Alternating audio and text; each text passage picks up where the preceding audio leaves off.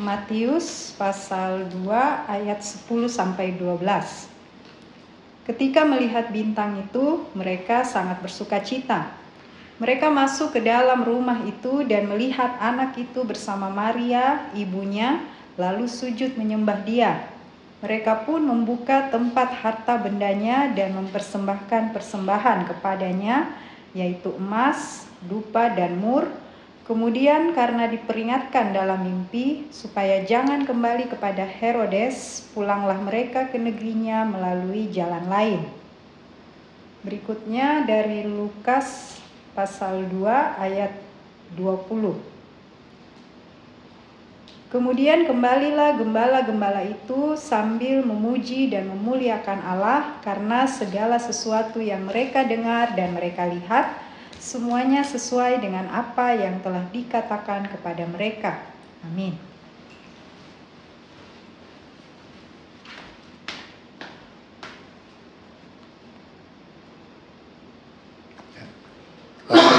Bapak, Ibu, saudara-saudari, dan adik-adik yang dikasih Tuhan,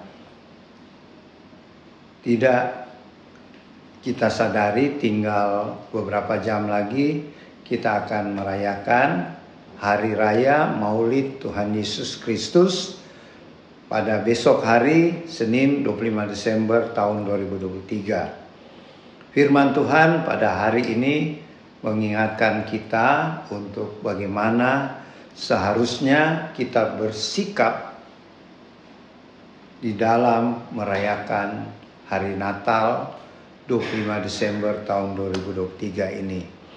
Kalau kita ikuti tadi pembacaan firman Tuhan, ada beberapa tokoh yang kita uh, bisa perhatikan dan kita pelajari apa yang kita bisa ambil di dalam kehidupan mereka buat kita dalam kita bersikap menghadapi hari Natal besok.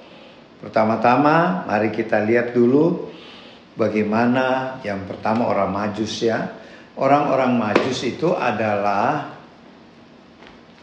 raja-raja dari timur. Kalau Alkitab berkata, uh, di Alkitab tidak tertulis namanya, tetapi menurut tradisi namanya itu adalah Baltasar, Kaspar, dan Melchior. Ya, jadi ada yang berasal dari Baltasar itu berasal dari uh, Arab, Kaspar berasal dari Ethiopia dan Melchior berasal dari Mesir, ya.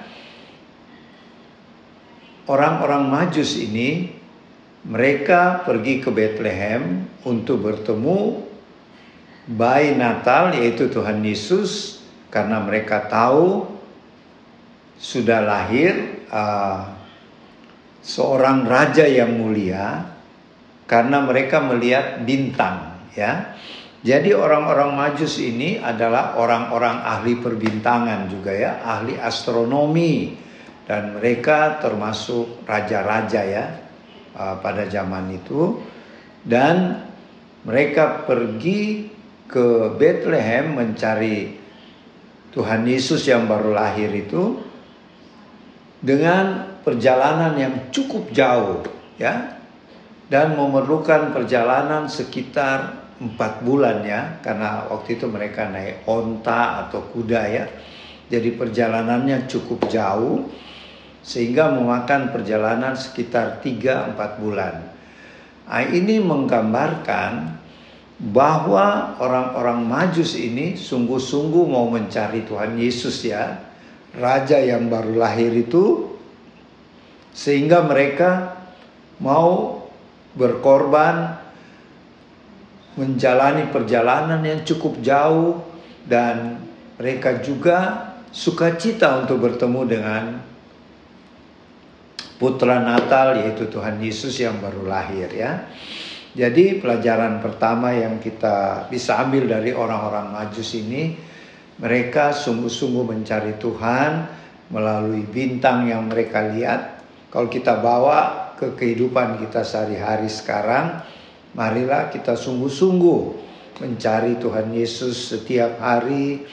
Kita memuji dan menyembah Dia kita rajin membaca firman Tuhan, sebab di dalam firman Tuhan itulah kita bisa mendengarkan suara Tuhan dan kita bisa berjumpa dengan Tuhan, mendengar perkataan-perkataan Tuhan melalui firman yang kita baca. Itu ya pelajaran pertama dari tokoh-tokoh yang uh, mengambil bagian dalam peristiwa Natal pada 2023 tahun yang lalu. Jadi yang pertama sikap hati orang Majus itu mereka sungguh-sungguh mencari Tuhan, mereka sampai uh, rela mengorbankan diri dalam perjalanan yang jauh dan tidak lupa juga mereka membawa perhiasan atau kado kado persembahan buat raja yang baru lahir yang Alkitab tulis mereka membawa emas kemenyan dan mur untuk dipersembahkan kepada Tuhan Yesus. Ya. Jadi pelajaran berikutnya buat kita selain mereka sungguh-sungguh mencari Tuhan, mereka mau berkorban orang-orang Majus ini dan juga mereka membawa persembahan. Dan untuk kita apa itu persembahan buat Tuhan Yesus? Yaitu seluruh hidup kita. Seluruh tubuh jiwa roh kita kita persembahkan buat Tuhan Yesus. Seperti yang tertulis di Roma 12 ayat 2 ya. Persembahkanlah tubuhmu itu sebab itulah persembahan yang berkenan bagi Tuhan ya. Itu pelajaran pertama.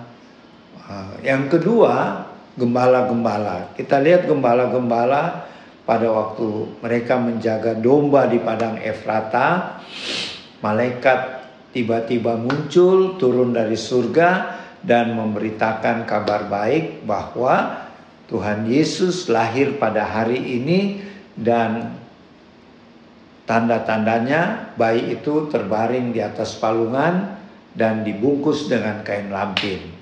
Dan apa sambutan dari para gembala ini?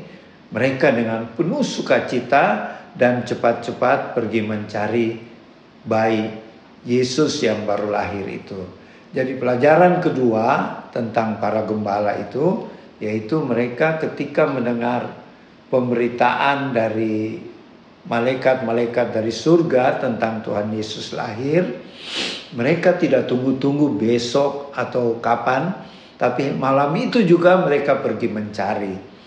Jadi pelajaran yang kedua melalui gembala-gembala yaitu marilah ketika kita mendengarkan eh, pesan-pesan uh, firman Tuhan, kita juga segera melaksanakannya, jangan menunda-nunda ya. Sebab kita tidak tahu kita hidup sampai kapan ya. Jadi marilah kita rajin beribadah seperti saat ini, kita rajin memuji dan menyembah Tuhan dan selalu mencari Tuhan di dalam persekutuan seperti saat ini maupun di dalam pembacaan firman Tuhan setiap hari. Jadi seperti para gembala, marilah kita dengan penuh sukacita segera mencari Tuhan, begitu kita mendapat uh, pesan-pesan dari firman Tuhan. Dan pelajaran yang ketiga tentang imam-imam. Pada waktu orang-orang Majus pergi mencari bayi yang baru lahir yaitu Tuhan Yesus mereka sampai di istana Raja Herodes di Yerusalem. Dan mereka tanya kepada Raja Herodes di mana itu raja baru lahir? Tentu saja Raja Herodes kaget ya. Dan Raja Herodes merasa wah ini satu ancaman buat dia sebab kalau raja yang baru lahir itu bisa menggantikan dia. Sehingga dia bertanya kepada para imam imam-imam ini mereka selalu dengan kitab suci ya dan di dalam kitab suci itu tertulis di kitab Nabi Mika bahwa ada seorang raja yang lahir di Bethlehem. Ya, itu bisa kita lihat di Mika 5 ya. Ayat 1 kalau tidak salah di Mika 5 ayat 1 bahwa Hai Bethlehem engkau yang terkecil tetapi daripadamu akan lahir seorang raja yang mulia. Jadi para imam ketika ditanya oleh Raja Herodes, mereka mengatakan kepada raja bahwa raja yang baru lahir itu adalah lahir di kota Bethlehem. Nah, sehingga Raja Herodes berkata kepada para majus, bertemulah dengan raja yang baru lahir itu, bayi yang baru lahir itu, dan setelah itu kembali kepada saya supaya saya juga pergi untuk menyembah raja yang baru lahir itu. Nah, kita lihat sekarang yang pertama eh, imam-imam. Uh, imam-imam ini biasa dengan kitab suci. Tetapi ketika Tuhan Yesus lahir, mereka tidak seperti orang majus dan gembala yang langsung pergi mencari. Mereka malah seperti masa bodoh saja ya. Tidak tertulis dalam Alkitab bahwa para imam itu ikut dengan apa? Orang majus pergi untuk menyembah Tuhan Yesus, Raja yang baru lahir. Tidak. Jadi sikap hati dari para imam ini tidak baik ya. Jangan kita ikuti karena mereka seperti bermasa bodoh apa yang menjadi pesan firman Tuhan bahwa hari itu lahir seorang raja di Bethlehem. Para imam sudah tahu tapi mereka tidak pergi mencari Tuhan Yesus. Jadi sikap yang ketiga yaitu sikap para imam yang bisa dikatakan masa bodoh atau apatis ya. Dan sikap keempat yang kita pelajari yaitu sikap Raja Herodes. Raja Herodes begitu mendengar bahwa ada raja yang baru lahir yaitu Tuhan Yesus, dia merasa cemas ya, ketakutan bahwa dia akan digantikan oleh raja yang baru lahir. Jadi uh, sikap Raja Herodes takut dan yang sikapnya yang kedua yaitu munafik. Dia suruh itu orang majus pergi ketemu dulu Tuhan Yesus dan setelah ketemu kembali memberitakan sama Raja Herodes dan Raja Herodes akan pergi untuk menyembah. Padahal tidak demikian ya. Raja Herodes munafik karena dia pergi akan membunuh bayi itu. Itu rencananya ya. Jadi dari beberapa tokoh ini kita bisa mengambil pelajaran dalam menghadapi Natal. Yang pertama-tama jangan kita ikuti uh, tindakan atau sikap para imam seperti yang tertulis tadi para imam itu masa bodoh setelah mendengar Tuhan Yesus lahir dan tidak peduli dan jangan juga kita ikuti seperti Raja Herodes yang ketakutan dan bersifat munafik. Tetapi yang harus kita contoh seperti orang majus dan para gembala yaitu segera pergi mencari Tuhan yang baru lahir. Kita juga segera menyambut hari Natal besok dengan penuh sukacita dan tetap uh, menyembah, memuji Tuhan dan seperti para gembala mereka tidak menunda-nunda. Kita juga jangan menunda-nunda untuk selalu berjaga-jaga dan berdoa menantikan kedatangan Tuhan Yesus yang kedua kali, yaitu dalam peristiwa pengangkatan. Demikianlah pesan-pesan Natal pada hari ini menyambut hari Natal yang tinggal beberapa jam lagi. Dan untuk melengkapi uh, khotbah pada hari ini nanti dilengkapi oleh Oma Pala. Tuhan Yesus memberkati. Selamat siang Bapak Ibu di rumah, teman-teman, warlot. Kita jumpa siang ini kembali kita menyambut Natal dan apa yang dibawakan tadi oleh Opa. Saya menambahkan sedikit. Firman hari ini saya melihat dari sudut pandang manusia kita akhir zaman. Kelahiran Tuhan Yesus yang kita baca pada hari ini adalah bagaimana berita itu datang yang Tuhan bawa melalui para gembala berita itu dan pada orang majus dan yang ketiga adalah Raja Herodes. Saya membawa firman ini untuk diaplikasikan pada zaman kita, akhir zaman kita, generasi kita. Ya. pada zaman Tuhan Yesus waktu berita kelahiran Tuhan Yesus itu berita yang sukacita. Tapi bagaimana berita sukacita yang kita peringati Tuhan Yesus kelahirannya, tapi berita sukacita ini kita bawa pada generasi kita yang Tuhan tugaskan.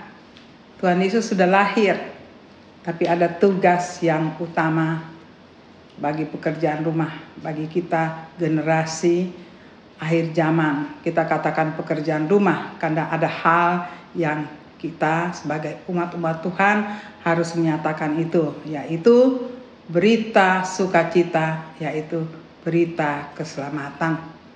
Ya, keselamatan bagi manusia dan khususnya yang mau percaya kepada Tuhan.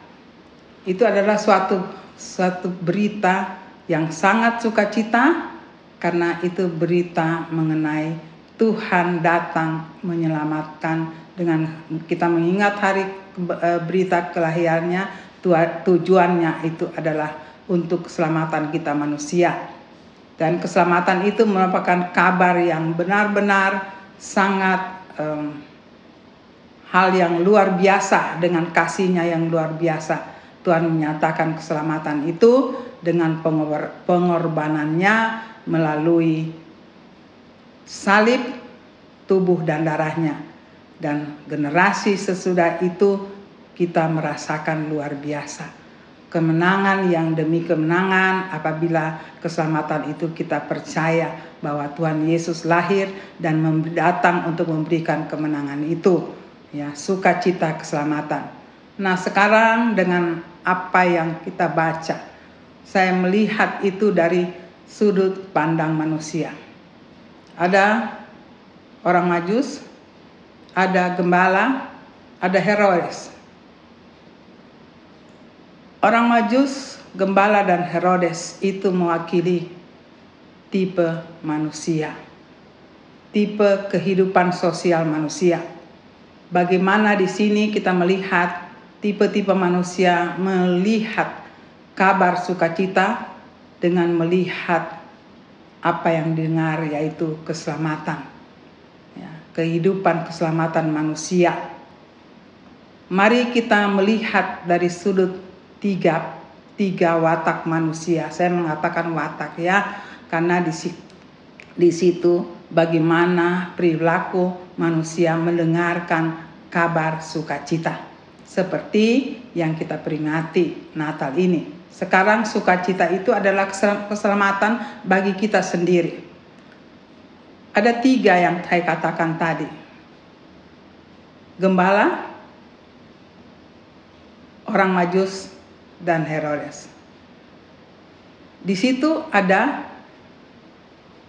manusia biasa, ada orang pintar, tapi ada juga penguasa dunia ini. Bagaimana kita meletakkan kabar sukacita di dalam cara kita berpikir, cara kita bertindak, khususnya sebagai anak Tuhan. Di situ ada tiga kelas. Kita bisa melihat itu, kita merenungkan, kita ada di bagian ketiga ini, bagian mana yang kita ada. Saya percaya setelah merenungkan ketiga ini kita bisa menempatkan diri kita di posisi yang mana, di kelas yang mana. Gembala adalah manusia biasa. Seperti biasa, hidup mencari kehidupan, tapi ada suatu yang kelebihan yang kita bisa lihat yaitu mereka hidup bersekutu. Karena berita gembira, berita sukacita dan hari saat ini zaman kita adalah berita sukacita keselamatan. Manusia sebagai gembala yang hidup bersekutu melihat, mendengar berita itu mungkin mereka hidup biasa mencari kehidupan itu monoton tiap hari. Ya. mencari hidup, bagaimana mem membuat kehidupan ini lebih kelihatan, lebih nampak berhasil ya. Tiap hari mereka demikian. Dan saya percaya dan saya percaya Tuhan melihat itu semua. Demikian juga dengan orang Majus mewakili orang yang pintar, orang yang ilmuwan. Mereka menyelidiki alam ini, hidup ini, sehingga mereka mendapatkan satu titik kesimpulan di apa yang mereka pelajari. Kalau tanda ini ada sesuatu kejadian yang besar. Itulah orang-orang yang termasuk orang-orang jenius, pintar, bergelut di keadaan kehidupan mereka, belajar bagaimana dunia ini, bagaimana bumi ini. Mereka membaca alam, mereka tahu. Itulah orang pintar. Kalau Raja Herodes dan di dalamnya juga ada orang-orang yang tahu Tuhan. Belajar firman Tuhan. Belajar apa yang Tuhan katakan di dalam buku-buku mereka. Tapi Herodes dan para uh, yang menyidiki yang tadi kita baca ahli-ahli Taurat. Mereka mengetahui utamanya para imam. Tahu firman, tahu semua. Tetapi mereka jalankan itu tidak seperti orang majus, tidak seperti para gembala. Mereka belajar, mereka tahu tapi di dalam prakteknya hanya mengetahui, mengetahui ya. Dan mereka mengetahui itu mereka menjalankan kehidupan sebagai imam ahli-ahli Taurat untuk belajar membuat rambu di dalam kehidupan manusia. Rambu menjadi inti untuk mereka. Peraturan menjadi inti yang sebenarnya inti yang sebenarnya mereka tidak lakukan. Itu nomor dua. Tapi cara hidup manusia itu yang mereka intikan. Saya tidak kupas ini, saya percaya Bapak Ibu kalau kita renungkan bersama bersama pasti mengerti dan Roh Kudus akan memberikan pengertian lebih dalam. Saya tidak panjang lebar sih situ. Yang di sini kita berbicara mengenai Herodes. Itulah kehidupan, kedudukan manusia yang sudah pada tingkat tinggi. Kadang-kadang orang yang punya kedudukan tinggi tidak belajar sebenarnya apa kehidupan itu. Dan pada satu saat berita seperti yang kita baca bahwa ada yang ada seorang yang lahir, seorang diketahui dengan tanda demikian, ada itu berarti seorang raja. Raja Herodes melihat, mendengar ini, dia tidak menyambut dengan sukacita. Tapi dia merasa di situ itulah manusia yang sebenarnya. Jangan-jangan kehidupan saya, kedudukan saya diambil karena di situ ada kata raja. Itulah manusia. Itulah dunia. Saya mewakili Herodes dan para ahli Taurat. Di situ ada kuasa, berkuasa di dunia. Ada juga tahu Tuhan tetapi tidak memakai karya Tuhan hanya mempelajari untuk melakukan Tuhan dengan rambu-rambu yang diberikan. Tidak ada inti Tuhannya di situ. Sampai mereka waktu ditanya, Herodes bertanya kepada ahli Taurat, para para uh, yang mengetahui mempelajari Taurat, yaitu imam-imam, mereka tahu. Tapi tidak ada reaksi untuk mengatakan itu. Ya. Dan mereka disentak dengan berita itu. Jadi kita mari kita renungkan. Firman itu dipakai untuk apa? Ya. Nah, kita bisa renungkan eh, Bapak Ibu di rumah lebih jauh. Saya tidak juga berbicara, tapi saya mau melihat bagaimana reaksi manusia yang diciptakan oleh Tuhan mendengar suatu bergembira kehidupan yang hakiki sebenarnya, kehidupan yang menyelamatkan kita, keselamatan, ya. Bisakah Bapak Ibu di rumah merenungkan hal ini? Kembali saya tanya, kita ada di posisi mana? Di manusia yang demikian. Itu pilihan. Biarlah apa yang kita baca hari ini itu membuat kita merenungkan lebih dalam apakah yang kita sudah perbuat dengan keselamatan yang Tuhan sudah berikan. Ya. Apakah kita seperti gembala?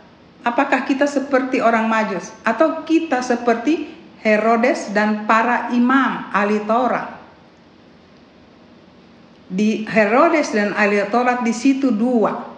Dua posisi yang berbeda tetapi menjalankan tidak yang sebenarnya. Terutama para imam dan, dan ahli Taurat. Ya. Nah sekarang kita renungkan. Sudahkah kita menjalankan apa yang Tuhan rindukan untuk generasi kita akhir zaman ini? Sudahkah kita membawa kabar keselamatan bagi orang yang belum mengenal Tuhan? Itu yang paling utama. Dan atau kita ada sudah mengenal, tapi jalan kita sangat berpengaruh keadaan dunia. Kita meletakkan posisi hidup kita, keluarga kita yang jalannya abu-abu. Karena kehidupan dunia mempengaruhi kita, kehidupan susah ya. Sehingga kita tidak melihat kabar keselamatan itu. Ada yang kita lihat dengan gembira seperti para gembala mereka memang tidak tahu apa-apa. Bukan tidak tahu menjalankan. Saya percaya kalau uh, kita belajar firman, ya bangsa Yahudi waktu itu hidup dengan standarnya Tuhan. Dasar kehidupan mereka adalah Tuhan. Mereka menjalankan hidup ada rambu di situ dipimpin oleh nabi ya.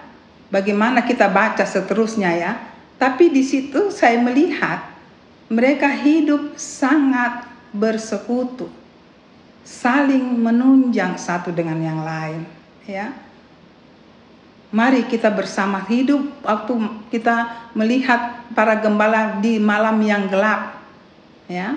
Tapi hidup mereka bersatu. Mereka tidak di, tidak mendapatkan sesuatu yang apa ya Tuhan mau berikan.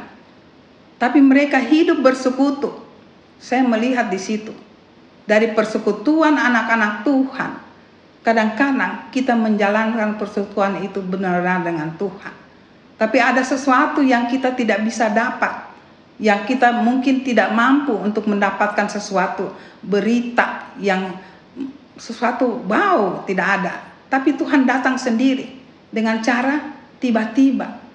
Di dalam kegelapan malaikat turun memberitakan. Ya memberitakan kabar sukacita.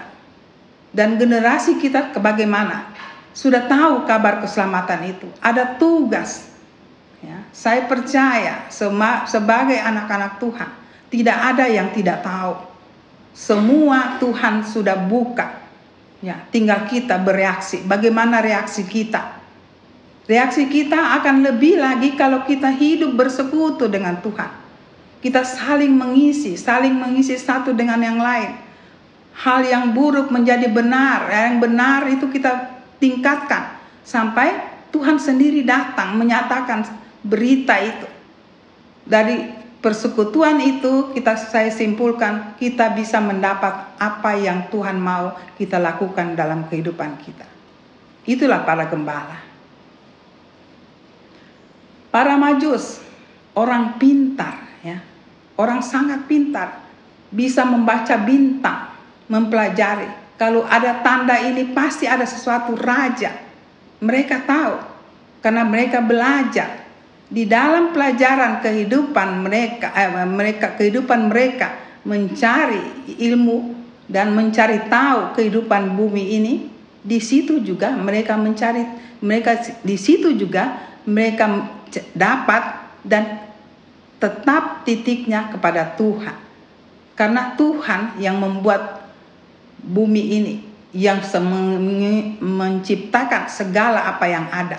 Dan mereka itu tahu Tuhan memberikan mereka tanda ikuti bintang itu.